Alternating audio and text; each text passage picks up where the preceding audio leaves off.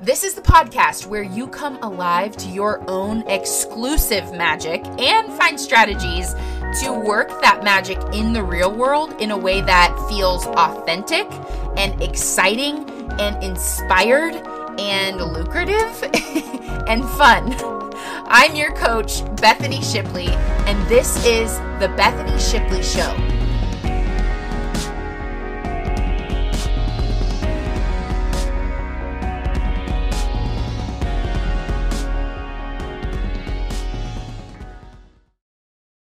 Most of the time, I'm interviewing people who work inside their magic who have somehow hacked the code and found the, I don't know, intersection of their Venn diagram of their gifts and their skills and their career. And I feel like that's kind of the ultimate dream is to find fulfillment inside of what you contribute into the world. And I love finding people who are just hitting the bullseye with this and interviewing them because I feel like what happens is even just getting access to listen to that level of inspiration, that level of excitement, it awakens something inside of those of us who are maybe still searching for that, or we don't feel like we're on the bullseye, or maybe we're still on our journey to that. And I do believe that. Uh, I do believe that we're all here for a purpose. I do believe that there's meaning to us walking around on this big marble ball as I joke. Um, I don't have any sort of like scientific evidence to back it up, except for the fact that like I feel it deep in my gut, so much so that I'm obsessed with it. And I continue to share this podcast with thousands of people around the world because I care about this message that you are divinely inspired, that you are here for a reason, that you are an extension of love energy, and you have so much love to give to the people in your life around you.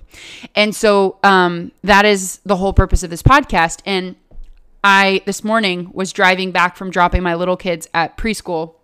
And I just had this like lightning bolt feeling that today I wanted to record a solo episode talking about what was I made for. This song that Billie Eilish recently released and became so popular in the Barbie movie has taken the TikTok and Instagram Reels by storm because so many people are resonating with the message. And that is essentially like this search for meaning. And I have been on my own desire, my own search of this, my own trying to break down the, you know, al- the complicated question of like, what is my meaning here? What is my purpose? And I stumbled upon a book written in 1946 by Viktor Frankl.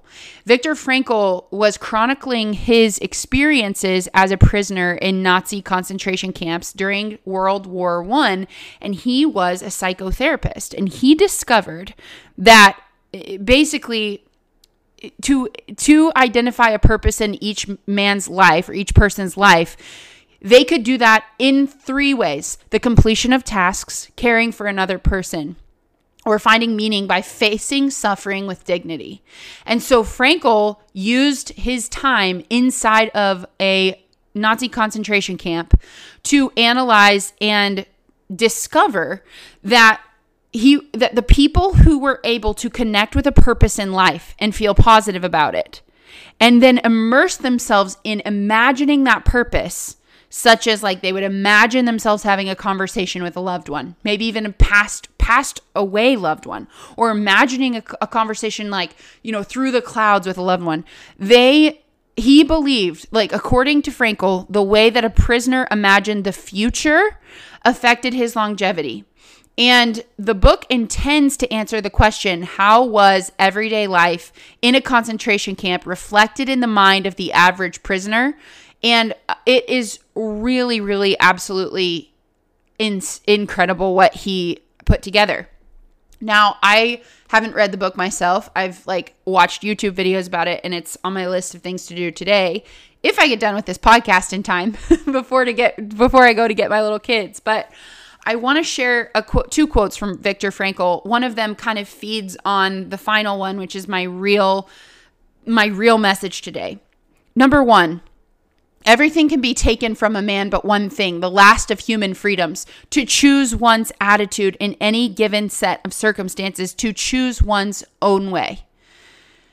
What Viktor Frankl is saying is that when we are dealt the challenges of life and we realize that we are no longer able to change a situation, the only thing we are challenged to change at that time is to change ourselves and to change our mind. And what I've been learning in culmination with this desire and search for meaning has has been that our thoughts that we think determine the feelings that we feel. And I understand how this can be an extremely tricky thing to say because there are so many situations in which a natural human reaction is so valid. It's so valid. And I I'm especially remembering a season of my life and it's actually very fitting because last night I was up in the night with my little 2-year-old and I, I'm tired today. and so I remember a season where she was not sleeping through the night for months. And every night around 2 a.m., she would wake up and be extremely itchy. She had eczema from head to toe. I'm talking like bloody, like painful, terrible eczema. And until we knew how to help her with that, um, I, I would be up in the middle of the night with her and just literally praying to God, like, please make her go to sleep, make this stop itching and during that season, I don't know, maybe I'm just a total diva and like to imagine um like being okay with that felt almost like a betrayal of my maternal instinct. But the reality is that the thoughts that I was thinking about the situation were causing the way I was feeling about it. I was feeling des- destitute. I was feeling extremely depressed around it. And around other things in my life at the time. It was the thoughts that I was thinking about that were causing the feelings that I have. And so I'm not here to say if you want to, you know, if you want to feel great, just just ignore your reality. But but there is something to it that the thoughts held in mind duplicate after their kind. And what Viktor Frankl is saying is that the power of human, the last of human freedoms, the most important of human freedoms, I believe, is to choose one's attitude in any given set of circumstances to choose one's way. I'm sorry, to choose one's own one's own way. Um, okay, so the second quote that I want to share is this Man is that being who invented the gas chambers of Auschwitz. However, he is also that being who entered those chambers upright, with the Lord's Prayer or the Shema Yisrael on his lips. This quote was found in Frankl's work in The Man's Search for Meaning. I'm going to say it again because I feel like it's so so powerful to this conversation.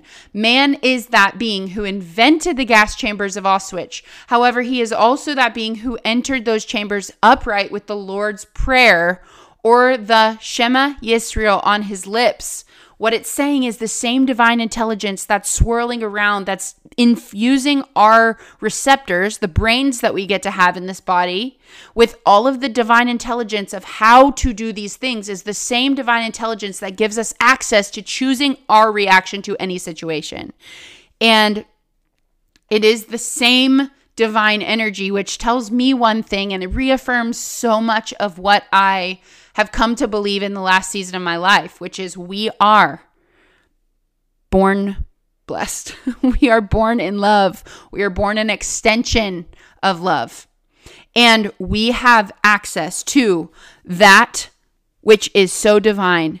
And when we can stay connected to that, our life feels so purposeful and meaning, meaningful. And how you stay connected to that is probably going to look different than how I stay connected to that and we might have different terms for things that we're we might be saying the same thing. We might not be saying the same thing.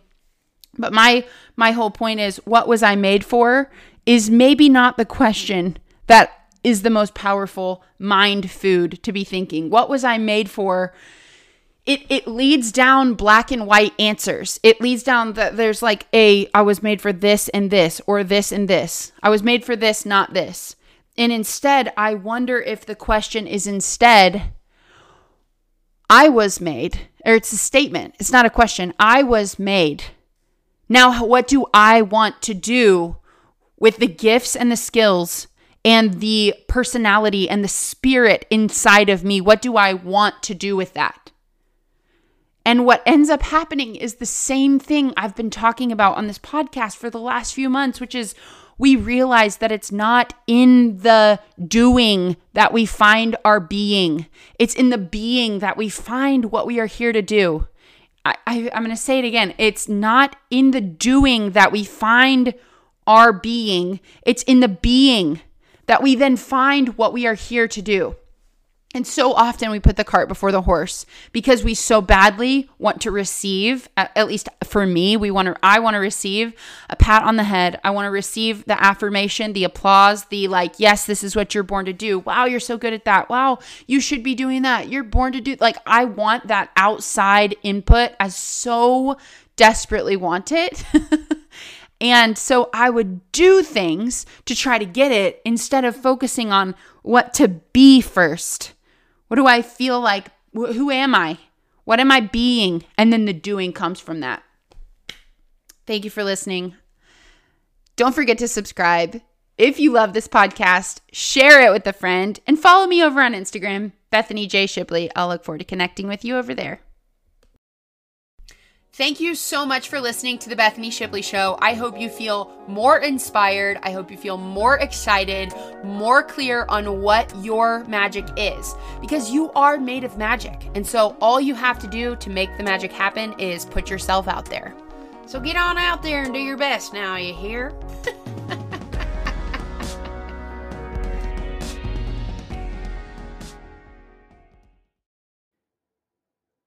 hey, what are you still doing here? I'm just kidding. I always thought that'd be so funny to put like an ad at the very end after the outro. So here we go. We're doing it. We're doing it, friends. Um, if you need a website done and you want it done well, take it from me. You need to call Arch Digital Solutions. I just hired them to have my husband's website built. I was so happy with their service that I literally asked them if I could promote them. so uh, they did elishipley.com. We had like a one and a half hour conversation over Zoom, and they built his entire website off of that, plus a little like questionnaire. They also built him a Google profile, which has gotten him business already. And they just did this a few weeks ago. Um, they also specialize in search engine optimization and they do Facebook ads if that's something that you're looking for. But I would say start with the website. If your website needs a refresh, this might just be the perfect opportunity. Reach out to them, have a conversation. I'm going to put their link in the show notes. And yeah, let me know how it goes. Let them know that I sent you. Okay, for real now. Bye.